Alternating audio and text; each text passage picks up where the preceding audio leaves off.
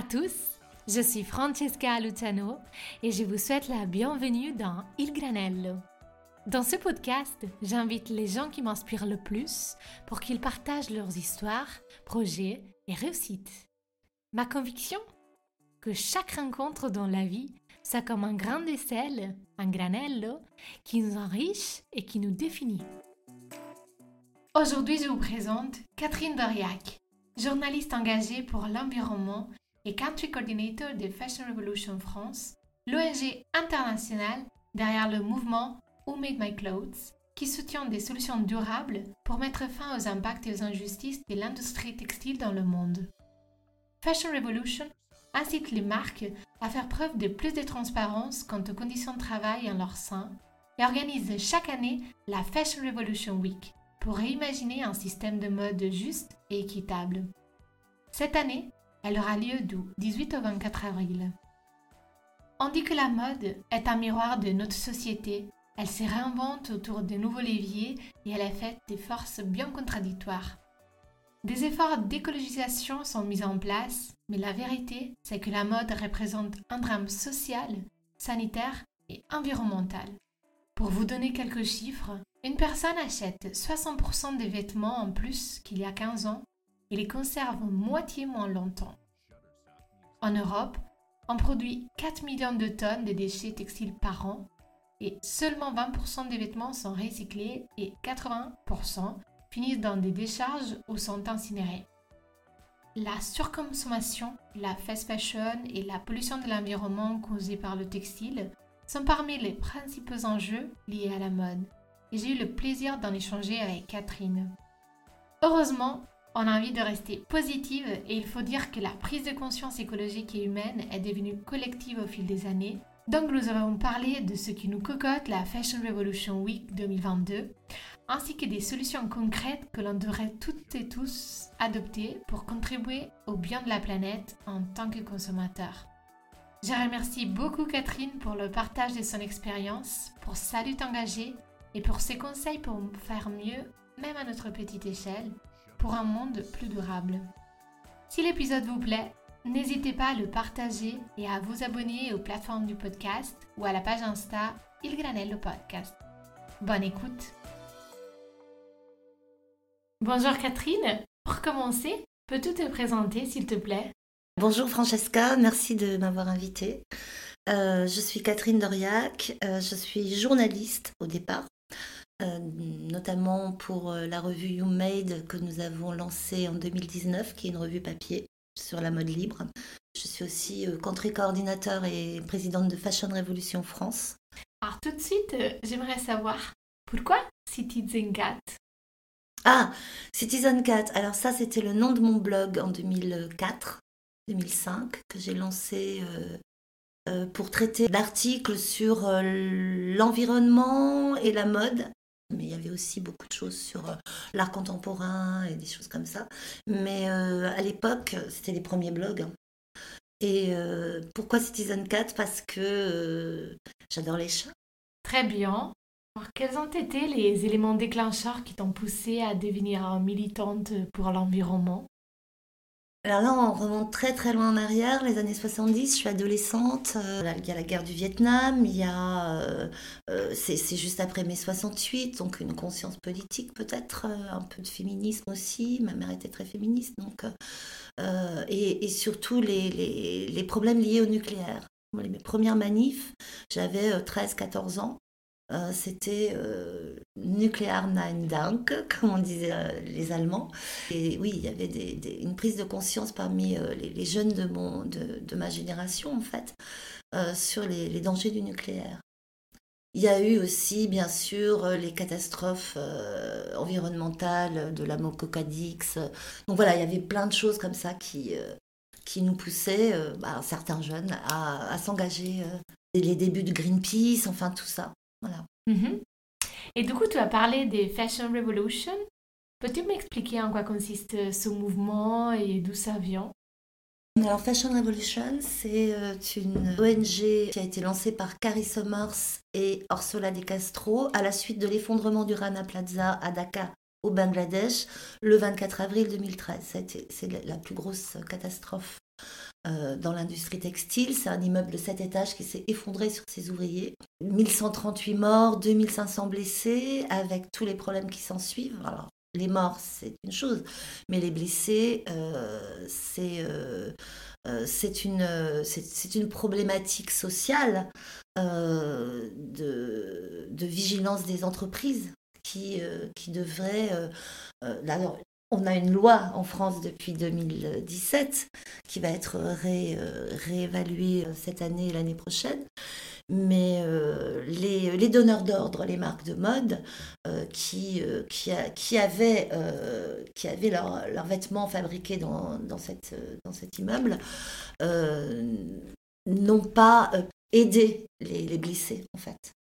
Et donc, euh, Carrie et Ursula De Castro, qui sont deux designeuses euh, euh, anglaises, ont lancé au lendemain de, l'effondrement du Rana Plaza le hashtag Who Made My Clothes, qui a fabriqué mes vêtements, pour, ben, pour faire réagir la communauté internationale. Et aujourd'hui, on est 92 pays à représenter l'ONG, qui est la plus grande ONG qui traite des problèmes sociaux dans l'industrie textile. Et euh, est-ce que vous communiquez beaucoup entre pays euh, ou avec les autres membres euh, à l'international? Absolument, on a énormément de réunions de travail, notamment sur la politique, on a des réunions de travail sur les partenariats pour nous aider à lever des fonds. on a des réunions de travail, on, on, en a à peu près une par semaine. On échange nos, nos, savoir-faire et, nos idées. Mhm. Et concrètement, vous faites quoi? Quelles actions sont menées? Vous faites des événements et tout ça? Alors, Fashion Revolution, oui, euh, le, plus gros événement euh, annuel, c'est donc autour de la semaine autour de l'anniversaire de, de, Rana Plaza, donc euh, la semaine, la semaine d'avril autour du 24 avril. Cette année, ça sera du 18 au 24. Le 18, c'est un lundi de Pâques. Le 24, c'est un dimanche. Donc, on va faire des événements toute, euh, toute la semaine. Mm-hmm. Fashion Revolution, c'est aussi l'index de transparence qui sort tous les ans, qui évalue 250 euh, marques de mode. Euh, tout niveau confondu, c'est-à-dire du luxe jusqu'à la grande distribution. Il, faut qu'elles aient un certain euh, seuil de, chiffre d'affaires. Euh, euh, c'est c'est un, document qui sort tous les ans et qui, qui montre comment les marques, alors c'est pas Hit Parade, hein, des marques les plus transparentes, c'est surtout comment les marques divulguent dans leurs documents accessibles au public les efforts qu'elles font au niveau de la transparence sur le social, la RSE en fait, sociale, environnementale et économique. Et, hum, et comment ça se passe, cette évaluation? L'Angleterre euh, envoie un, questionnaire auquel les marques répondent ou pas. Et ensuite, euh, l'équipe regarde sur, euh, ben, sur leur rapport annuel, sur leur site internet, quelles sont leurs stratégies de RSE, comment ils dévoilent, donc divulguent en fait leur, leurs indicateurs. Et, et, ensuite, il y a des tableaux qui, qui montrent comment chaque année il y a des progrès ou pas euh, dans, bah, au cœur de ces, euh, de ces marques-là. Mhm. La RSE, les, responsabilités sociales des entreprises, c'est euh, quelque chose qui est en chemin. On ne peut pas tout changer, on est bien d'accord avec ça, on ne peut pas tout changer du jour au lendemain, il faut, il faut y aller par étapes. Et ce, ce, cet index de transparence montre les étapes d'une année sur l'autre. Et hum, quel est ton rôle en tant que président de Fashion Revolution France? C'est honorifique par rapport à l'association française, puisqu'on est constitué en association loi 1901. Mon rôle, c'est plutôt le rôle de country coordinator, euh, c'est-à-dire coordination euh, de, toute la team hein, de, bénévoles avec euh, la communication, surtout interne et externe. Interne avec l'équipe française, externe vers les journalistes et les, les gens comme toi, euh, et aussi avec l'Angleterre, le lien avec l'Angleterre. C'est euh, ça, voilà, c'est moi qui, qui, suis en charge de ça. Je m'occupe aussi des partenariats, donc les levées de fonds. Et donc, tu parlais de la Fashion Revolution Week 2022. Quels sont les sujets ou projets que vous allez présenter durant cette semaine? Cette année, on a un thème qui me tient particulièrement à cœur. Euh, c'est Money, Fashion, Power l'argent, la mode et le pouvoir. bon, l'argent, tout le monde sait ce que c'est. La mode, c'est un vaste sujet. Mais le pouvoir, c'est le pouvoir des multinationales. Mais c'est aussi le pouvoir d'achat des, consommateurs toujours poussé à la consommation à outrance par les, services de com des, marques, quelles qu'elles soient. Mais c'est aussi pouvoir, le pouvoir de résister. Donc, euh, on aura euh, une série de conférences. La, la, journée du 20 avril, ce sera en présentiel euh, à l'Académie du climat. le, 20, le 22 avril, ce sera des conférences sur Zoom parce qu'on est en partenariat avec l'Université d'Oslo et notamment Audrey Millet qui va organiser des conférences euh, autour de la toxicité du vêtement, euh, autour euh, des relations internationales et de la géopolitique de la mode et d'autres sujets qui sont liés à, aux deux hashtags Who made my clothes, What's in my clothes, qu'est-ce qu'il y a dans mes vêtements. Et dans nos vêtements, ben, il y a des choses assez dangereuses pour la santé. Comme lesquelles? Ça dépend de, euh, dans quel endroit on se place dans la chaîne de valeur de fabrication d'un vêtement.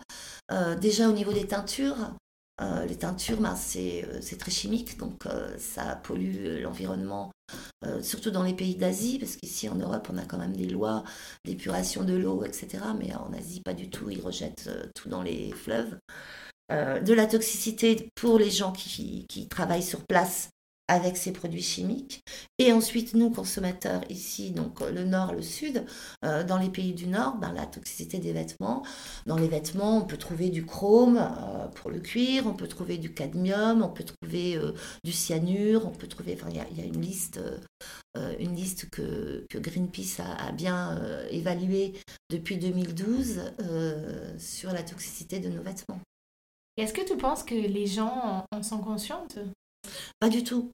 Je pense que les gens ne sont pas conscients. Moi, je me souviens dans les années 90, euh, nos, premières alertes sur la toxicité, euh, de, pas, seulement des vêtements, des vêtements, mais aussi des produits euh, en plastique qu'on utilisait, qu'on utilise toujours malheureusement.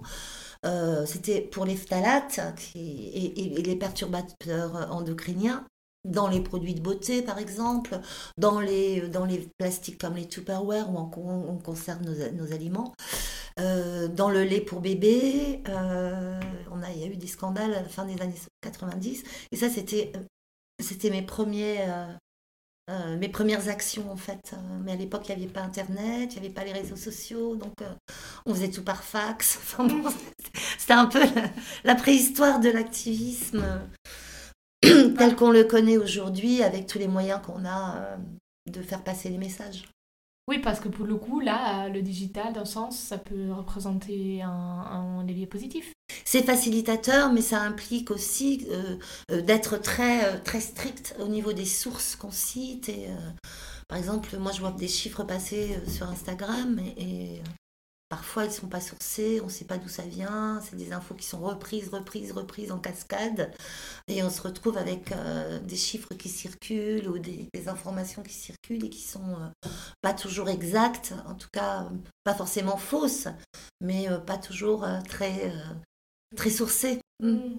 Alors, en théorie, en matière de mode, tout le monde sait maintenant qu'il faut trier, recycler, acheter en second main. Et quelles autres actions nous pouvons mener concrètement au quotidien pour avoir un impact réel et positif dans l'environnement? Euh, les solutions, il y en a beaucoup. Il y en a, Déjà, la première solution, c'est peut-être un peu de, se poser devant son placard et euh, effectivement de, trier. Mais trier, il faut commencer par regarder ce qu'on a.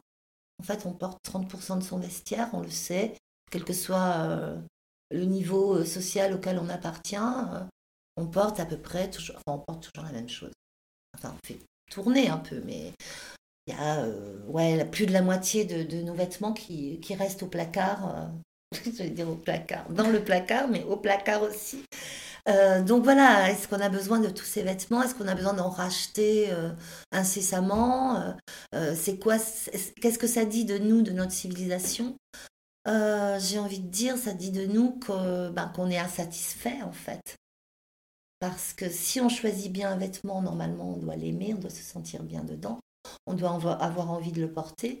Pourquoi cette insatisfaction? Bah, Cette insatisfaction, elle est, euh, liée à, euh, à des frustrations, à des appels des marques, à, la publicité à outrance, à la copine qui est toujours bien habillée et nous, ben, nous, on dit mais comment elles font pour toutes ces filles pour être toujours euh, super et moi pas du tout alors que j'ai 300 euh, vêtements dans mon placard. Bon ça c'est des questions qui se posent à toutes les femmes. Hein. Toutes les femmes ont toujours envie d'avoir des nouveautés. On appelait les, nouveautés ça c'était au 19e siècle on disait les nouveautés. Mais euh, c'est pareil aujourd'hui. On est, on est dans, dans une société qui, bah, qui, qui, qui nous oblige, qui nous pousse à consommer. Donc déjà trier après, regardez ce qu'on a, ce qu'on ne met jamais et ce qu'on n'a plus envie de mettre. Euh, pourquoi le garder? Autant le donner, le faire circuler, euh, organiser des swaps entre amis, des trocs de vêtements. Comme ça, il n'y a pas d'argent en, jeu. Tout le monde peut faire ça. Hein. Euh, c'est pas compliqué. Soit c'est des, grands trocs collectifs, soit c'est un peu à la maison. Trois, quatre copines qui ramènent des vêtements qu'elles ne portent plus et, qui, qui, peuvent très bien plaire à, à l'une d'entre elles. Euh, réparer ses vêtements, la première chose à faire. Pourquoi on ne porte plus ses vêtements? Parce qu'ils sont abîmés, parce qu'ils sont décousus, parce qu'il y a une tache, un trou de mythe, euh, un bouton qui manque. Ça, c'est pas compliqué, un fil, une aiguille, tout le monde est capable de le faire. Euh, et après, ben, des vêtements qu'on n'a plus envie de porter, on peut les transformer par l'upcycling. Ça, mmh. c'est un terme euh, qui, revient aujourd'hui, mais qui a toujours existé. Hein. Les vêtements, euh, autrefois, ils étaient passés de génération en génération. Il n'y avait pas tellement de, de, possibilités de faire autrement, en tout cas dans, euh, dans les, les, couches de la population pas très argentées. Ben, on, utilisait les vêtements de ses parents, de ses oncles, de ses tantes, et on les transformait. Pendant la, la, Deuxième Guerre mondiale, on a transformé les vêtements pour pour avoir. Euh, il n'y avait pas de tissu. Donc, euh, on faisait comment? Bah, On transformait. Euh, on transformait. C'est très à la mode, c'est très, très inspirant. bon, voilà. Ça, c'est déjà des, bonnes actions à faire. Puis essayer de, de, de ne, pas, de ne pas rentrer dans, dans cette espèce de. d'hystérie, en fait. d'hystérie collective. De, de, consommation à outrance faire attention quand même à ce qu'on achète, c'est-à-dire euh, essayer d'éviter euh, les vêtements en polyester. Polyester, c'est du pétrole, c'est du plastique. Euh, c'est 65% des fibres mondiales aujourd'hui. La laine, il y a encore 20 ans, c'était 10% des fibres mondiales, elle est tombée à 1%. Ça veut dire qu'on ne porte plus de vêtements de belle qualité. Ça, c'est ce qu'on vend dans les magasins. Mhm. Mon rôle, c'est d'essayer de faire comprendre aux gens que les vêtements sont toxiques pour la planète, toxiques pour les humains et les vivants, qui, le, tout le vivant qui, qui l'habite, et, euh, toxiques pour, euh, pour, pour nous euh, aussi, en bout de chaîne. Je ne sais pas si je suis très claire. Oui, oui, absolument. Et si tu avais un conseil, quel conseil t'aurais donné à la Catherine des 28 ans? Alors d'abord, pourquoi 28 ans? Bah parce que c'est mon âge maintenant. Euh, la Catherine de 28 ans. Bah, la Catherine de 28 ans, elle venait d'avoir un petit bébé. Donc, euh, des conseils. Euh, d'abord, je suis très fière d'elle. Mais des conseils, ben, ben non, vas-y ma poule, continue comme ça. Et alors pour sa carrière notamment? Pour sa carrière, ben, je, je, je la pousserais à, à écrire plus, à écrire des livres et être plus dans le. j'ai écrit hein, toute ma vie, hein, parce que je suis journaliste, mais euh, peut-être, ouais, peut-être euh, plus, laisser plus de traces. Et Catherine, au début de notre échange, tu m'as parlé de ton nouveau livre. Peux-tu m'en en dire plus? En fait, euh, c'est dans une collection qui s'appelle Fake or Not, donc Fake or Not, Not, chez Tana, et qui euh, qui soulève les questions euh, que l'on se pose aujourd'hui. Les questions, qui se posent à l'humanité. Donc les deux, premiers, c'était sur la décroissance et euh, manger demain, manger l'autonomie alimentaire. Et les deux, suivants qui sortent en avril, c'est fashion et les énergies, qui vont très bien ensemble puisque la mode utilise beaucoup d'énergie. Donc les deux bouquins seront complémentaires. Euh, dans ce livre, on a voulu traiter des impacts de la, de la chaîne de valeur environnementaux, sociaux et économiques. En laissant quand même une petite place aux solutions à la fin du livre. Et c'est des livres qui sont euh, euh, à usage de la, de la, plutôt de la jeune génération, euh, des newbies aussi, ceux qui commencent à s'intéresser aux impacts de, de, notre présence sur Terre. Bon, bah, j'ai très hâte de le lire du coup. Et est-ce qu'il y a une chose dans ta vie dont, dont tu regrettes, une erreur? Aujourd'hui, je me dis que j'aurais dû pousser mes études plus loin parce que j'ai fait des études d'histoire de, l'art et d'archéologie et d'anthropologie. Je me suis arrêtée avant le doctorat, bien avant le doctorat. Et je pense que, pour X raisons, parce que j'ai commencé une carrière dans, la, mode, hein, donc euh, euh, j'aurais dû. Aujourd'hui, je, ne regrette pas, hein, c'est pas. Mais je me demande où j'en serais si j'avais continué, si j'étais devenue archéologue, comme je voulais devenir archéologue. Euh, je travaillais sur les euh, civilisations précolombiennes, donc euh, tu me parlais du Mexique, mais voilà, ça, ça, me parle beaucoup le Mexique, le Guatemala. Et je, ouais, c'est pas un regret, c'est, je, parfois je me demande, bah, je, je serais, aujourd'hui j'aurais, pas fait ma carrière dans l'archéologie. Et comme il y a eu plein de, recherches qui sont arrivées à des nouvelles découvertes, voilà, j'aurais peut-être eu une vie très différente. Tout à fait. Mais euh, est-ce qu'il n'y a quand même pas un lien entre archéologie et mode? Oui, alors pour moi je, travaille donc sur les, euh, civilisations euh, mayas, aztèques et tout ça qui sont toujours vivantes, hein, qui ont encore des, membres très actifs et notamment sur les textiles. Il ne reste pas de textile de, cette époque-là, mais aujourd'hui, les, populations euh, qui habitent euh, dans ces régions-là euh, sont producteurs de textiles et ils sont très, très doués, hein. ils sont très connus pour, pour ça. Donc voilà, c'est, je sais pas, le glissement, il s'est fait. Et surtout, mon arrière-grand-mère, qui était tailleur pour dames dans les années 20, 30, 40, 50, qui m'a transmis cet amour de la couture. Super. Et donc, quelle est ta définition de succès? Ben, C'est euh, être fier de ce qu'on a réalisé jusque-là, euh, curieux de ce qu'on va réaliser dans le futur. Et euh, le succès, ouais. Non, c'est compliqué, c'est une question philosophique. Plus que le succès, je dirais quelque chose qui restait droit dans ses bottes. Alors c'est le succès, c'est quoi? Enfin, c'est la notoriété. On s'en fout de la notoriété. Ce qui compte, c'est de faire passer ses idées, finalement. Donc euh, bien rester, euh, ouais, droit dans ses bottes et défendre ses valeurs. Mais euh, moi, je dis aux jeunes d'aujourd'hui, mais lancez-vous, quoi. Vous n'avez rien à perdre. Parfait. Et maintenant, je vais te poser les questions Granello. Un voyage? Où je voudrais aller? Au Japon. Je suis déjà allée en Asie, mais, mais euh, pas, pas, au Japon.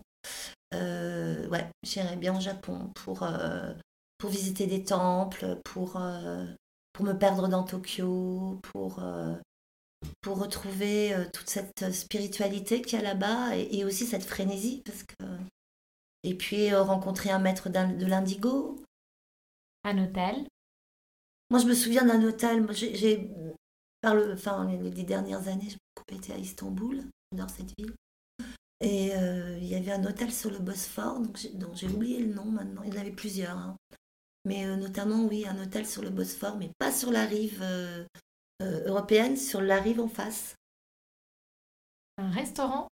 Un restaurant que j'aime beaucoup sur l'île d'Oléron, où je vais souvent. Euh, euh, c'est un restaurant qui traite de produits euh, vraiment locaux, qui n'a pas d'étoile, mais qui mériterait une étoile, une première étoile. c'est Île et Papilles, à Saint-Pierre-d'Oléron. Un bar? Un bar à Pigalle, ben, le Lulu White. rue Frochot, qui est un club de jazz en fait, et on boit des cocktails à l'absinthe. Un livre? Le bug humain qui nous dévoile comment nous sommes menés par le bout du nez par notre triatum, qui est une petite glande derrière le cerveau, qui nous pousse à consommer, consommer, consommer, depuis l'âge des cavernes, et, euh, qui, euh, qui, nous, bah, qui nous fait courir à notre perte. Un film euh, ben, Je dirais euh, Wide at Heart de David Lynch, qui est traduit en français par Sailor et Lula. Un style Les Azous C'est quoi?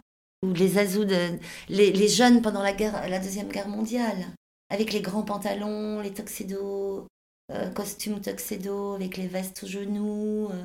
Une icône Viviane Westwood. Et pour terminer, une époque.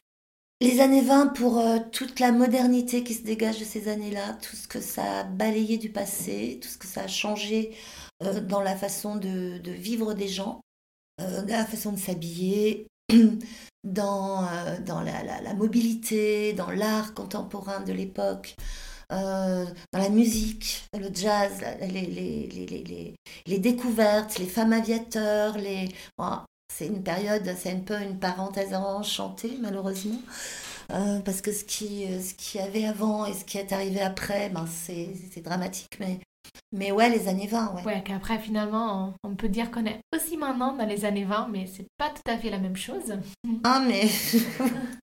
ouais. Super. Et du coup, juste un dernier mot pour conclure, celui-là. Peace. Génial. Merci beaucoup, Catherine. Et merci à vous toutes et tous pour avoir écouté ce premier épisode de printemps de mon podcast qui lui aussi fête son anniversaire en avril. Ça fait déjà deux ans. Donc, tanti auguri al granello et Happy Fashion Revolution Week